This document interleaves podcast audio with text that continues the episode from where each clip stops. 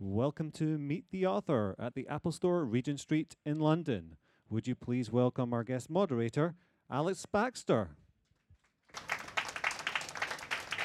Hello. Hello, everyone. Thank you very much. My name's Alice Baxter. I'm a presenter with the BBC. And we're all here because we want to hear from Boris Becker, three times Wimbledon winner, the youngest ever winner of Wimbledon. He first won it when he was 17 years old. And we're celebrating the fact that he's written a book about his Wimbledon experience uh, coming out very shortly and available on iBooks. So let's welcome Boris Becker to the stage.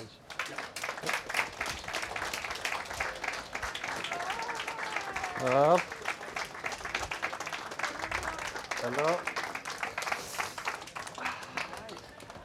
Hello. Hi, Boris. Hello. Thank you. Good to see you.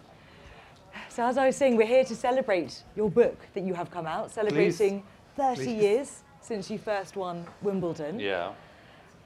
You were 17 at the time.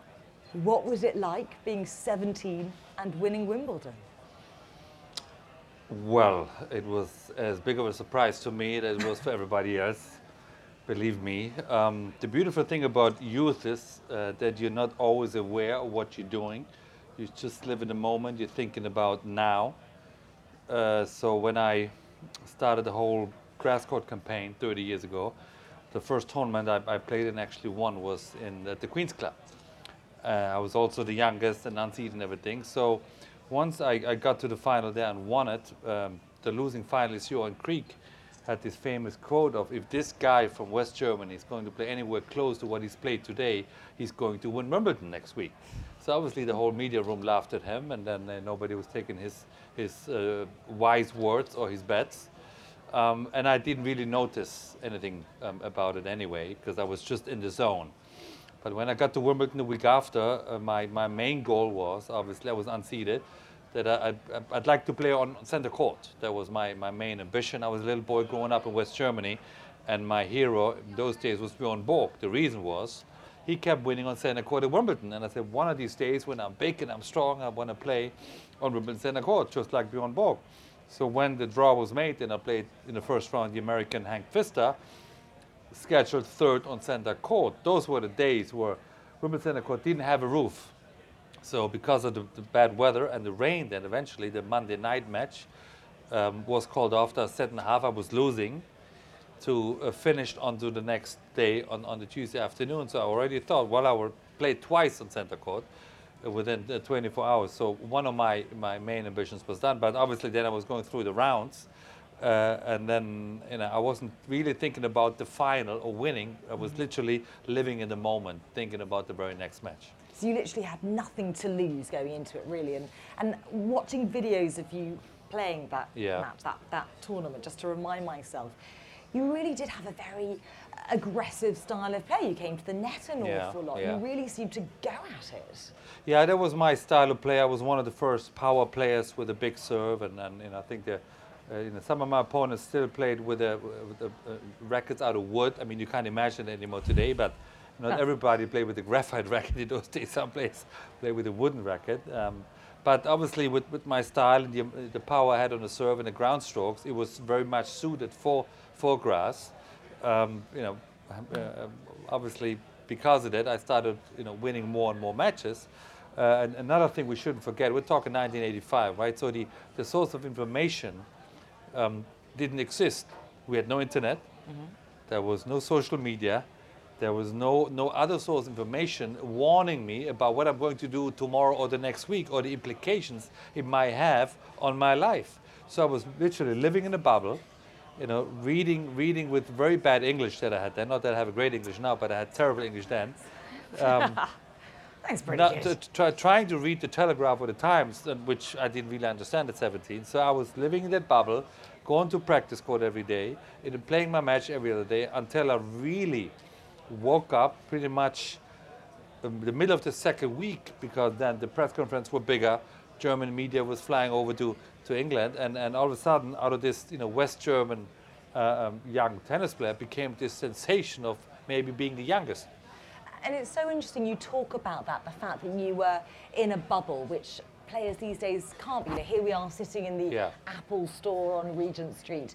And it- it makes me wonder how different it must be to be a 17 year old player now to how it was for you back then. Like, do you think the pressures in terms of uh, constantly being aware of reaction to every move you make on Twitter, on social media, Yeah. etc., are, the- are the pressures greater or just different? I think the pressures are different. You're aware of them now because of the, the very, um, you know, um, public world we're living now. I mean, every teenager has, has an iPhone, I hope, and, and you know, is, is, is connected to his social media world. Therefore, you, you constantly share messages and, and, and, and, and information, and therefore, whatever you do, uh, it becomes a bigger deal. Now, if you do something great in sport in your 17, 18, obviously you, the whole world press will take notice of you. Therefore, you know, after every practice or match, you're going to open your phone and you're going to realize, wow, what I've just done created world headline news. Therefore, the expectations become bigger. Therefore, the pressures become bigger. And I think that's the main reason why you don't see um, successful teenagers winning these days is because of that. They just can't handle the pressure and, and they're not mature enough to you know, keep a cool head once they reach a quarter semi-final. And also, we have the issue that players these days, they're, they're mic'd up, aren't they? So we can hear everything they say. Well, when, when I, when I um, grew up, my, my tennis teachers were the likes of uh, um, Ilie Nastase, you know, I played with John McEnroe, Yeah. uh, uh, I played a lot with Jimmy Connors, and, and as again, my English wasn't that great yet, but they learned me a whole new vocabulary of English that I've never heard in school or, or from my parents. So, so I quickly? I, I quickly matured language-wise. Um, so whenever they kept talking to me on the court, on the court, I, I kept barking back at them. Now imagine nowadays um, Djokovic telling something to Federer and Federer telling something to Nadal, and they, they respond to one another. That's impossible. First of all, they get fined. The umpires will give them warning. Hu- and the fines are huge, the fines they? are huge. Like so they, tens they, of thousands they, of dollars. they can't do that. Um, uh, you know, people sometimes complain that it's not enough emotions in the game today, and you don't see the characters. Well, we have the characters. They just have to be careful not to let it loose, because otherwise, you know, they, they can't play the next day because they're fine. In the 80s, it didn't exist. I mean, the amount of fines McEnroe and Nastase got, they had to win the tournament just to break even for the week, just, just to, just to, you know, uh, uh, be able to pay the fine. So that was my, my uh, school, my beginning of becoming a professional. you Um, mentioned talking about, uh, um, you know, living in a moment. You mentioned John McEnroe and others. Uh, growing up, you know, splashing onto the scene as you did at age 17, who were your, who were your main rivals? When I first got on the scene and, and winning Wimbledon at 17, the number one player in the world, it was McEnroe at the beginning of the year, but then Lendl took over. So uh, when I played Lendl in the 86 final, he was the number one player in the world, and, and he was that for a while. So I became, quickly became number two, uh, and obviously you want to want to challenge the number one, and Ivan was the number one. In the late 80s, early 90s, my toughest rival was Stefan Edberg. I played three consecutive Wimbledon finals against him, and we were changing one and two over three years, three, four years. Uh, the mid 90s, uh, the Americans came back with Sampras and Agassi, and my, my main rival on, on grass court was, um, was Pete Sampras. And I, you know, up until he came around, I felt that I owned Wimbledon Center Court. It was my home and my house. So when he started beating me in, in one of the Wimbledon finals, I, I told him at the net that, you know, I used to own this place. I'm going to give you the keys now. You're the new, you have a new ownership of Wimbledon Center Court, and um, it, it, it was mic'd up. You know, it was uh, 1997, and when I got to the press conference afterwards, everybody knew already what I told him at the net, so it wasn't a surprise anymore. But that's that's how I felt, and so passing those on the mantle. passing on on the mantle. Those those you know three or four players I mentioned were my toughest rival over my 15-year career. But your career, it, it's evolved, hasn't it? It didn't end when you laid down the racket, if you like, because you have subsequently moved on to, what, 12 years of commentating Yeah. with the BBC? How did you find that transition? Well, the question is always where where do you go as an athlete? You know, you, you're called old when you're 30 years old. In most other professions, you're still starting out. You're just making your first money. In sports, when you're 31, 32, you're, you're over the hill. So psychologically, that's a problem. You have to redefine yourself. Uh, uh, what, what, you, what you write on the, on the, um, the, the landing card when you enter England or, or America. You know, what's your profession? You don't want to write, I was an ex-tennis player. So, so it takes a little bit, and I, I, I felt comfortable with the media. I mean, it was, I was always on the other side of the red light. Mm-hmm. So I, I said, well, why don't I start, you know, doing something that I, I think I know, which is tennis. Uh, uh, why don't I start you know, talking about it, commentating about it? And the BBC trusted me. And then uh, I started in 2002, and I did 12, 12 years, you know, uh, in the row, a Wimbledon final. And that for a German, believe me, is not usual. you know, we, we were not the most popular of nations in this country, but I, I happened to, to fall in love with the place a long time ago. So, so they gave me the trust, and I, I, I you know, was humbled by it, and I, I felt I had a good insight because just a few years ago I was playing myself on that center court. So I, I, cha- I changed uh, the practice courts and uh, the tennis courts um, to the booth with John McEnroe. I mean, for me, he's the best tennis commentator in the world, and I shared many moments with him. And and you can tell that I like to talk sometimes. Well, he talks a lot more than me. So the battle is always not so much what we talk about the match, is that who gets the mic first. and then not necessarily we talk about the backhand and the forehand of the guy we're talking about. It's about his backhand or my backhand, who is going to be better. So the But rivalry continues, the but this rivalry time over continues. the mic. 'Cause, Yeah, I wanted to ask what it's like to be locked in a tiny box with, you know, the main rival of your, uh, for a large chunk of your career for hours on end. Well, Sounds like it's um, quite fun. it's quite fun, uh, and mostly because we uh, truly respect one another. When we played one another, we were fierce rivals, and there wouldn't be, there would be two people going in the booth, and one was going to go out. Uh, we have matured. He became a family man. I'm, I'm a family man. So we became actually close friends now. Uh, and, and the challenge is always um, who's going to tell you more about his great stories from back in the day. Um, uh, it got to the point where the BBC says, listen, the two of you in the one booth, we don't hear about the current match. So either one has to go or the other has to go. Uh, but uh, we, we, we take it with a, you know, with a smile and, and, and we, we move on. And of course, the other arm to your new, this new chapter in your life, Yeah. post the, actually playing the tennis, has been to be a coach, and a coach to, to none other than uh, Novak Djokovic. I mean, how did that come about? Well, I was asked a few times already to become a coach of, of good players. Uh, when you've played on the tour for such a long time, the last thing is you want to go back on the tour as a coach. So I felt the commentary and media work as such, you know, being based in one city was easier, was better for, for my family and me. Um, but what do you do when Novak Djokovic is calling you? You're going to tell him no. you don't want to coach him. Uh, I'm a bit so, busy. so when he called about you know, uh, 18 months ago now, 20 months ago, uh, I had a serious sit down with my wife and with my family, explaining, listen, this is this is one of a kind guy. This is a real opportunity for me. Uh, and, she, and, and she said, listen, we, we, we will support that is, that is something you should do. But that means I'm going to be four weeks in Australia and three weeks now in Paris, and then obviously a month in London, which is easy because we live here, but then another month in America because you can't coach online, right? You can't coach from back home. You have to be on the practice court. You have to be in the players' lounge.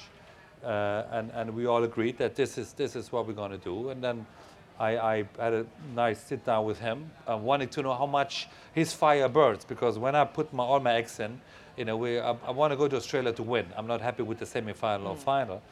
And I realized that he was, he was really burning. He wanted to win a lot more than he has, which is not small feat because he wa- was already number one and won a couple of Grand Slams beforehand. So uh, we, we've bonded uh, very quickly, and we found a new, new um, uh, relationship. Uh, and and you know, now a year and a half later, he's he's, he's back on the winning, winning track. Uh, he's back to number one. He's the current Wimbledon champion. Unfortunately, he lost the French Open last Sunday. I'm sure you guys saw that a little bit. But credit to Stan Wawrinka. He did beat Nadal in the quarterfinal and Murray in the semifinal. And I think that Friday, Saturday Murray match cost him the final. It was a bit too much, even for Novak. But you know, he, he took it. He took it with with um, I think everybody's seen the ceremony. He took it uh, as a real sportsman. He gave credit to his opponent. I think he won probably more fans with his behavior afterwards than if he'd win another Grand Slam, even though it would have been the French Open. Um, that's the class act he is. Having said that, you know, we lost and we don't like to lose. That's the bottom line. Novak, he's written the foreword to your book. Uh, he, he's talked about the importance of the kind of eye contact that you give him from the sidelines. Uh, what do you think that you, you give him as a coach? Why specifically do you think he wanted you rather than a, a, another former player? Is it just to do with the psychology of, of knowing what it's like to be under that kind of pressure, or is there something particular in the style of Boris Becker that he was after? What I think most importantly, uh, I faced similar situations than he has. Yeah. winning a Wimbledon final or losing a Wimbledon final. Uh, being you know, in this high pressure type of situations where you don't learn by the books, you don't learn about talking to somebody, you have to live and breathe them. Otherwise, you don't know what it's like. I think that that was the main reason. Um, I'm 20 years older than him. I'd like to think that I've matured. Uh, I'd like to think that I've I've weathered a few storms in my life uh, on and off the court, and I, I can talk to him as, um, as an older brother that, that has done exactly what he's done at the same age. Uh, he became a proud father uh, uh, last fall. Uh, at the same age I was father, became father for the first time. There are a lot of similarities. I, I struggled in my mid 20s with a bit of motivation, a bit of this, a bit of that. And then he went through the same spirit. And I think that's, that's the trust and the understanding and the respect we have one another. Is, is uh, we're a lot alike, even though we don't look alike. Uh, uh, you know, he's a, he's a daredevil on the court. He, he's a real street fighter, really, you know, does everything he can to win, yet within, within the bounds of, of reason and, and, and rules and regulations. Um, in the mid 80s, I was allowed to step over the line a couple of times. Nowadays, they can't. Um, so there's a real understanding of one another. And yes, I, I was known to, to read players, to, to uh, have a whole you know, new, new aspect of winning matches that was called the mental game, where I felt I was very confident and comfortable. And, and usually, the longer the matches wore on, the better I got. And uh, that, that's something I, I talk to Novak a lot about. You know, how to how to take on a challenge, how to take on a fight. You know, what is it about? Is it about the first point, the first set, or is it about the last point? And and, and how, how matches vary. Is three of three of five matches are long, two, three, four hours. So when do you pace yourself? When do you you know be more emotional? And and and at the end of the day, it's it's the ultimate challenge, one against one. The only other sport that's like that, it's boxing and you know how, how these guys are. So uh, uh, I think those are the reasons, just to give you a few ideas, why I felt that he called me. Oh, talking the, the one-on-one, and we talked about rivalries of your era. A lot of talk about the rivalry between Novak Djokovic and Roger Federer, both great players. Do you have any insights into that? Well, this is always the ultimate challenge, one against two. I mean, more broadly, we talk about the big four in tennis. That's Novak, Roger, that's Andy, and that's, that's Rafa. Uh, and these four players have won more in the last 10 years than, than uh, you know, anybody else. So the moment, or the last year or so, it, it, it was Novak one and Roger two, and naturally, the rivalry, the competition is there. Two wants to have what one has, or vice versa. Yeah. So, uh, uh, and I'm, I'm, I'm surprised how well they all get along, considering how much is at stake. You know, they're, they're real professionals, they're, they, they're role models, they understand that not only, only fans watch the finals, but also a lot of you know, families and kids, so they, they usually watch what they say when they swear. When they're, when they're usually. um, but there's a real rivalry. You know, there, there's there's um, uh, there's uh, uh, real professionalism about it. But of course, they're not going to dinner the night before the final. Of course, they avoid each other in practice. It's normal. So I'm, I'm surprised. I, I get to ask that question sometimes because you know, would you think the captain of Man United would go to dinner with the captain of Chelsea the night before they play the, the final? Of course not. Would you think that in the World Cup last year? that, that Messi would have a, a chat with Schweinsteiger the night before the final. Of course not. They're rivals, but uh, everything is done within the rules with a real you know, sporting manner, and that's the main thing. You mentioned there the, the big four players that we've got used to talking about over the past years, but of course, I don't know whether you would include Wawrinka and Dimitrov into that. Uh, four, of course, we had the upset at the French Open that you mentioned there. Looking ahead to Wimbledon, because of course your book is about your love affair with Wimbledon. What do you see, and, and also are there any other players, totally, you know, in the top 100 out there that you've got your eye on as well? Well, of course, you know, tennis is always the, the number one rule. The next match counts. Doesn't matter who you play. Uh, uh, of course, you have your favorites, and, and Novak will be top seeded. Roger will be second. Uh, of course, the plan is that these two guys meet in the final, but there are seven matches to play, and every match you play could be your last one. It would be a huge mistake to overlook any, any of the other opponents. Um, and you, you said it, uh, uh, uh, Andy Murray is a big favorite in my eyes. You know, he's, he's from here. He's got the home crowd support. He won the tournament two years ago, and he's he's on a real comeback trail. I believe he's playing better now than, than before his back surgery. Uh, he's in fine form, and he close, lost a close match to Novak in Paris uh, in five sets. Uh, they met in the Australian Open final. It was a close match, so they, you know, the, the difference isn't that much. And, and and Andy's a natural grass court player anyway. And then you would say Rafael Nadal, but he's been on a bit of a, you know, um, uh, lump, you can say. He was injured a while and he hasn't found his form yet. Having, having said that, uh, he's a two-time Wimbledon champion. I would never write Rafael Nadal off ever, as long as he picks up a tennis racket. But there are other players that are naturally suited for grass. Dimitrov is one. He was a semi-final last year. Uh, Milos Raonic, in my eyes, from Canada, is a very good player on grass. Uh, Thomas Berdych, uh, from the Czech Republic uh, has a great year already. So there are a number of players that on any given day, and that's the problem with grass, uh, you know, somebody with big serve and, and heavy ground strokes can hit you off the court. So at all stages, you have to be aware of who you're playing against. And then there's this, this resurgence of teenagers. Uh, there was a time when he said teenagers don't have a chance anymore. Well, that has changed with two young Australians, Nick Kyrgios, uh, Kokkinakis. Uh, uh, they're both, you know, very promising up-and-coming players. Kyrgios, in fact, beat Nadal last year in Wimbledon, just to give you an idea how good he is. Then you have a, a guy from Croatia who's 18. It's called uh, Borna Coric. He's very good. And a young player from Germany who's 18 as well. Uh, uh, Zverev is his name, Alexander Zverev. So you have teenagers coming back into the scene. And again, you don't know how good they're going to be in five years. So uh, um, I know they're very talented and their breakthrough could happen any tournament. That's one what established players have to be careful. You know, watch the young ones. You know, see how they practice. Uh, uh, uh, tennis changes every other month. You know, you have your weaknesses and strength. You always have to be on top of your game, and you have to find the motivation, inspiration every single time you go out, because it's an individual sport. In football, your leg can hurt, and you you signal to your coach, coach, take me out. The rest of the team will take over. In tennis, you have to play the first and the last point. Yeah. As I say, this book is about really a love affair with Wimbledon. Of It course, is. You won it three times, and maybe a bit of a love affair with the UK. We, I think we kind of like to think of you as a bit of an honorary Brit, but of course you are actually German, and- you're That's a bit of a national treasure over there as well. But as I understand, you're now living full time in Wimbledon. You Yeah. have been for the past a couple of years. Why, why have you decided to move here, and how's that gone down in Germany? Well, this is really the story uh, about the book. It's, it's been 30 years since I first you know, started winning on center court, and I call it my home now.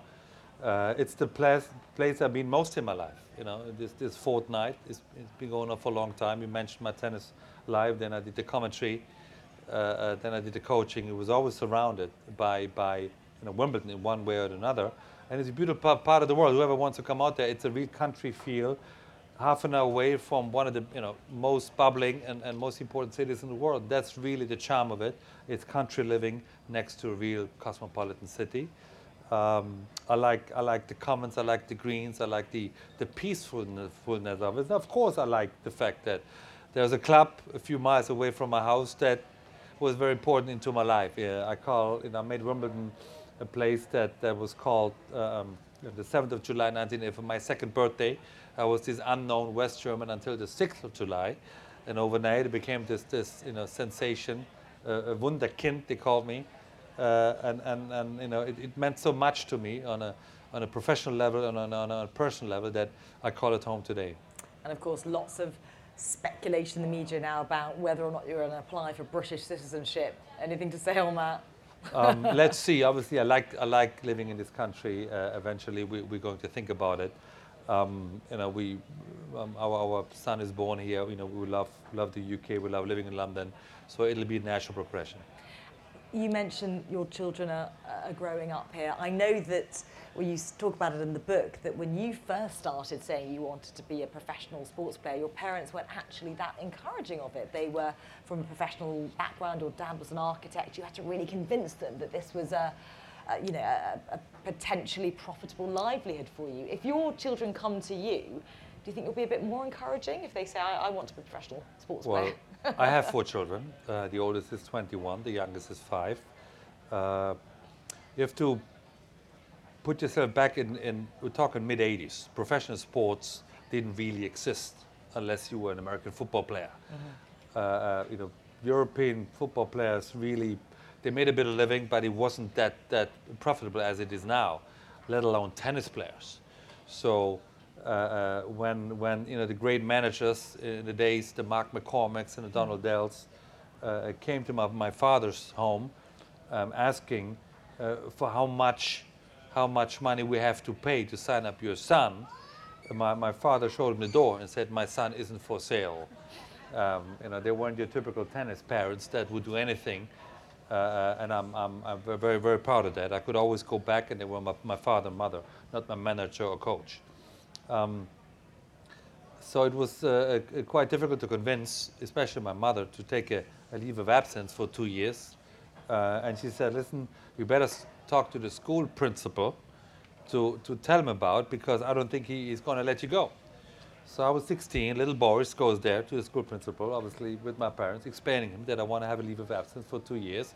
And he, he rightly said, well, if something may happen to you, you can always come back, but please come back within the next year so we can um, discuss that, that thing again. Well, within the year, I won Wimbledon. So I came back, Wimbledon champion. I had you know hundreds of people in front of the school wanting my autograph. Yet 17-year-old Boris went to the school principal, had this interview, and he, he kept on convincing me that I should come back to school in case something happens. And I said, Mr. School Principal, I've just won a little tournament in UK. It's okay. I, I can hit the tennis ball and I made a little bit of money too. Yeah, but in case something with your knee and everything. So um, again, the mindset was professional sports in the mid 80s really didn't exist. And, and, and I was probably one of the first ones that started, that started making money out of it. Fortunately, I think it all ended up okay, really. It was okay, yes. it was yes, yes, okay in the yes. end. It's been such a pleasure to talk to you. Um, I don't want to hog Boris. Does anyone from the audience have a question? A gentleman in the front row. Actually, I think we've got Sure. some microphones coming around. Uh, there we go. Hello, Boris. Hello, Alison. Um, I've written in my memo. I'm a great fan of yours. I remember the matches in Wimbledon very much. Your first win against Kevin Curren. Why do you think serve and volley has gone out of vogue? Players like you and McEnroe have become very rare. I follow my follow-on question after the Sampras and Federer effect. Do you see a future servant volleyer, volleyer stepping onto the courts ever again? Thank you. My pleasure.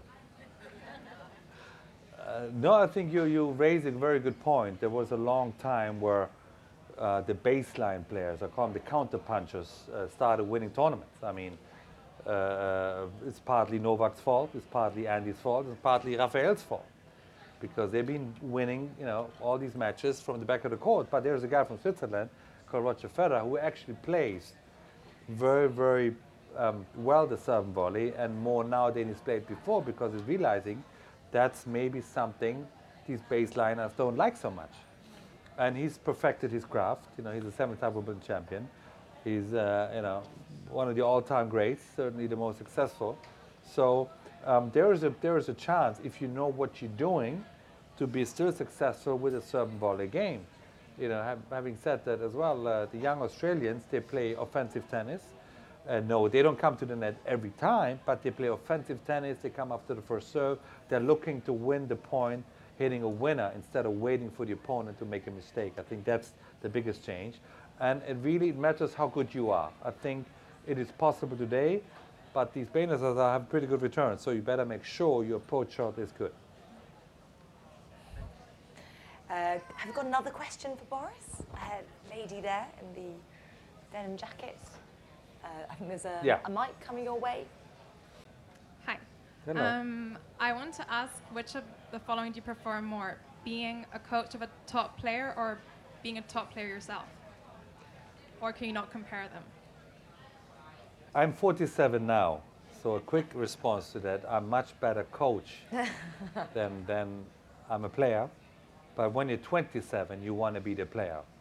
Uh, I don't think I would have been a good coach 10 years ago because my mindset was still the player. I, I wanted to, I would have coached my player the way I would have played, but that's wrong. Uh, you know, a coach has to think what's best for the player and, and, and men- mentality wise, you have to be, you're in the second row. It's about the player, it's not about you. Uh, and I think that has a lot to do with, you know, growing up, maturing, and understanding what, what you need to do to, to make your player a, a, a, a, much better player. Um, uh, because of my playing history, uh, the understanding is there, the emotions are there, and I think the, the small details of, of winning and losing is there but I'd rather coach these days than play.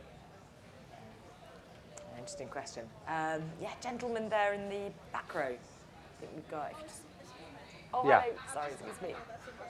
Yeah, sorry about that. I think the mic's just coming. Uh, the mic is coming, hold on, otherwise we don't hear it. Mr. Becker, Yes. it's great to meet you. Thank you. Um, I love London, but I think you should consider also becoming a Grenadian citizen. but I wanted to ask you do you think that if the sets were shortened to three for the men, would their professional life be longer? Because I'm sure at a certain age, when you physically can't do as much as you can, your passion is still there. Of course, uh, the passion is still there now, but uh, we have rules in tennis, and I think they're very good. You know, a set lasts until six, or you play tiebreaker until, until seven. I think that's good. Uh, there's always talk of changing some of the rules in tennis. I'm, I'm not so much for it because there's a reason this game is so successful for such a long time. Yes, the invention of a tiebreak was good, uh, uh, uh, just to shorten the, the, the sets altogether, you know, talking the 60s and 70s, they played sets 12 10, 8 6, so the match would last even longer. Uh, uh, with the television world we live in, that, that wouldn't be feasible. But uh, the, the fifth set is still open, and not, not too long ago, there was the longest match of all time, played at Wimbledon. Uh, John Isner won that. Let me think the score. Was it 60, 58 or 70, 68, something like that? Ridiculous. 12 hours. Um, so you, you got to be fit enough to play the game, period. You know, whether you, you're 25 or 35, it doesn't matter. You have to be good enough, you have to be fit enough. And if you can't do it anymore, you got to move on. Those are the rules. Yeah. Exhausted And I agree watching. with, with uh, uh, the, the island you live in. Uh, it's a beautiful part of the world, yes. Yeah. Um, lady there in the front row to wait uh, for the mic. Hi. Um, I think a lot of people were quite surprised to see Andy Murray hiring Amelie Mauresmo as his coach because you don't see many women on the tour coaching the men's game, especially. Um, do you see this as something that's going to take off, and do you think you're going to see a lot more uh, female coaches for the men's game in the coming years? I- I must admit, I was surprised as well. Um, I, I um, liked the relationship we had with Ivan Lendl. Uh, I liked the relationship we had with Dani Vallverdu. Uh, and I didn't know that there was a relationship between, between Amelie and him and, and, and so forth. But at the end of the day, you're either a good or bad coach. Doesn't, doesn't matter whether you're, you're you know, a man or a woman. She's certainly a very fine coach. They've had great success the last 12 months. And that's really his choice. Whatever works for him is the right decision. Uh, I haven't seen many more female coaches on the men's tour. Um, I guess I guess it's still a, an unknown territory, and and, and uh, male players are still careful with it. Uh, I understand on one hand. On the other hand, you have to do what's best for your game, and if if the coach you're talking to is a woman, go hire her. You know, it doesn't really matter. Uh, and I, I- I give I give Andy credit for that. You know, it was a bold move. It was a decision that was criticized. Uh, uh, people laughed about it. Uh, I don't think all the opponents that lost to him in the last 12 months laugh about it anymore. Okay. Another question? I think we maybe go to this guy. Quite ready. Hi, Boris. Um, firstly, uh, huge fan. Uh, I was fortunate Thank you. enough to the first tennis match I ever went to was the Wimbledon final in '97. Oh, excellent. So yeah. obviously Great. wrong result, but I remember, Yeah. uh, you know. Um, I was reading through the iBook uh, this morning when I when Yeah. I booked it, and uh, and I'd like to think I know a little bit about you and the rest of it, but what really struck me is some of the details which I'd never read before. When you were going through it, um, you, you know, the making of the book, did you yourself sort of almost remember memories that you had previously forgotten? Well, when you're in the middle middle of it, uh, meaning middle of a tennis tournament, and then you give an interview afterwards, you're very protective of, of the insights and the the difficult moments you go through because you don't want your opponents to understand what you're going through, and also you don't want the world to know. Um, and I'm not not the type of guy that lives in the past. I've never watched an old video of mine. I've never watched you know, a speech of mine. I, I live in the moment. I think think for the future, obviously, because of my, my heritage. So uh, when the decision was made that it's 30 years and maybe I should should you know remember uh, uh, in a in a nice you know friendly way, in an honest way, uh, about what Wimbledon meant to you then and what it means to you now, you start remembering and you take your time and it's a process. You know, book book takes a while, where you go through the nitty gritty and with a bit of, of distance to it, you understand that you know those were unbelievable times, but they're also difficult times. And I think uh, uh, uh, it's my responsibility to share that to to teach other 17 year olds and 18 year olds what it was like. Uh, uh, plus also, you know, when you are that much in the spotlight, now and then you want to have the record straight, just, just for memory's sake. I'm still young enough to remember what happened 30 years ago. Ask me in 10 years, I, I would have forgotten most of it. So, um, and I dedicated this, this book to my four children because eventually they're old enough and they may have a question or two.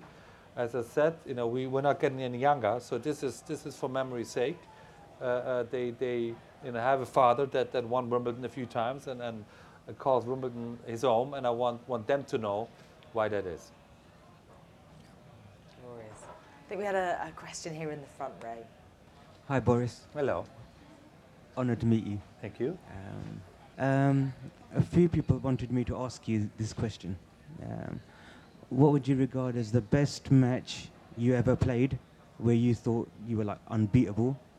And also the opposite, what was the worst match you ever played and you walked off court thinking, my God, should I quit? I have forgotten that. um, the best match, uh, very difficult to say. I've played over a thousand matches. Uh, I've won over 750 matches of that. Uh, each match was important, whether it was a first round, a second round, or a final. And I, I keep really saying that because I mean it. In a Wimbledon final isn't won on that final Sunday. It's won on some practice court at 10 o'clock in the morning. It's a windy day, nobody's watching, and, and your knees hurt. That's when you learn the determination and the desire and the attitude, what it takes to win a Wimbledon final. Uh, so all the matches I played, I, I, I wouldn't want to miss for the world. The ones I've lost, I've forgotten. Um, I'm a bad loser. It takes me a long time to overcome that. Um, uh, uh, I've had some tough losses, of course. Uh, I didn't win, you know, I was in seven Wimbledon finals. I lost four. Uh, uh, I've never won the French Open. Uh, uh, you know, I, I could have been number one a lot longer, potentially. But on the other hand, I'm, I'm, I'm you know, totally um, blessed, really, that I've, I've made my passion my job. Uh, uh, very few people can, can say that, and I, I've got to travel all around the world. I met amazing people, and I was winning more than I was losing. So, bottom line, you know, I'm, I'm a lucky guy. Where do you keep all of your awards, Boris? Are they do they have centre stage at home? Are they on the mantelpiece or are they in the downstairs No, league? no. Uh, a few are in museums, uh, uh, in the Tennis Hall of Fame in Rhode Island. Uh, Germany um, has a few.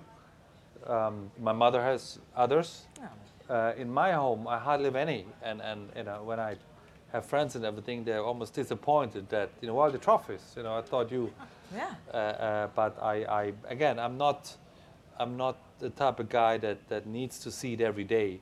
how much I've won to, to have a smile on my face. You know, it was good while I did it, but today my, my life is a little different, and I, I like talking about it. You know, the, the book was important to me, but it's not something I have to share every day of, of the rest of my life. Lovely. Do you have a final question for Boris? This gentleman Oh, here. Oh, we make two questions. Oh, yeah, two. Lady and a man. Yeah. Yeah, let's go. Thank you. Hello, first of all. Uh, I have two questions. One requires a very short answer. Uh, may I ask both of them, or should I choose one over the other? One or the other. The second one requires a very short answer. Okay, I give Okay, you. I give you a short answer. I'll start with the longer one. Okay. Uh, Boris, at 17, you won Wimbledon. By the age of 24, you had won almost everything. Um, I wanted to ask you, uh, do you think uh, there are dangers in uh, very early success? And uh, would you prefer your success had come at a later point in life? If I would have had the same outcome, yes. You know, winning Wimbledon at 17 was great on one hand, but it put a lot of expectations and pressures on the other. Every match was considered another Wimbledon final, and I, I for myself, and then you know, for my opponents and, and the world media. So I didn't think I would, or I, I didn't uh, develop as freely and as naturally in the forthcoming years because of that, because I was always measured against uh, was it luck? Was it was it you know the famous 15 minutes the guy had, or is he really that good? Um, I probably would have won more if my first Grand Slam win would have come at 20 or 21, and I had those two or three years as a learning curve and as, as just trying out so some, some some of the things that I I didn't didn't uh, allow myself anymore. Um, and the second question. The second, the second is, what is the first word that comes in your mind when you think of Novak Djokovic? Ah.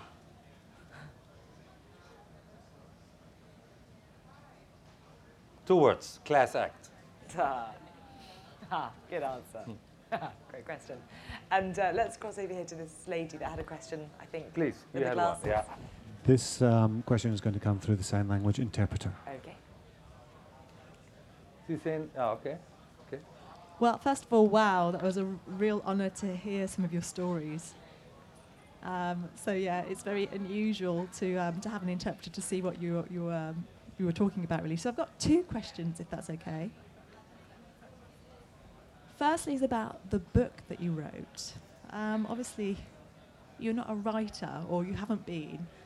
Did you write it really quickly? Did you find it really difficult? Did you have a ghostwriter that came and helped you? How did you actually achieve the book? I like to think I have a few talents. Um, writing books is not one of them. I'm very honest about that. I had a wonderful ghostwriter. Uh, he became a close friend of mine. Uh, we shared many afternoons and many nights because I have to open my, my soul to him. He really needs to understand uh, uh, why I want to say whatever I said. Um, he, I think he did a very good job. Um, his advantage was that he's fluent in English and in German. Uh, I'm not 100% pe- perfect in English, so sometimes I had to ask him in German what that word meant in English, and he was able to translate it to me, and that really helped in the whole process. Uh, he's uh, a real tennis connoisseur. He travels to tour for a long time. He was a journalist while I played. So we go back a long time. So he's seen, he's seen my, my journey in the last 20 years, 25 years. So I didn't have to explain to him the impact Wimbledon had on me. I, I read recently that you were quite disappointed about the new rule about not being able to swear on court.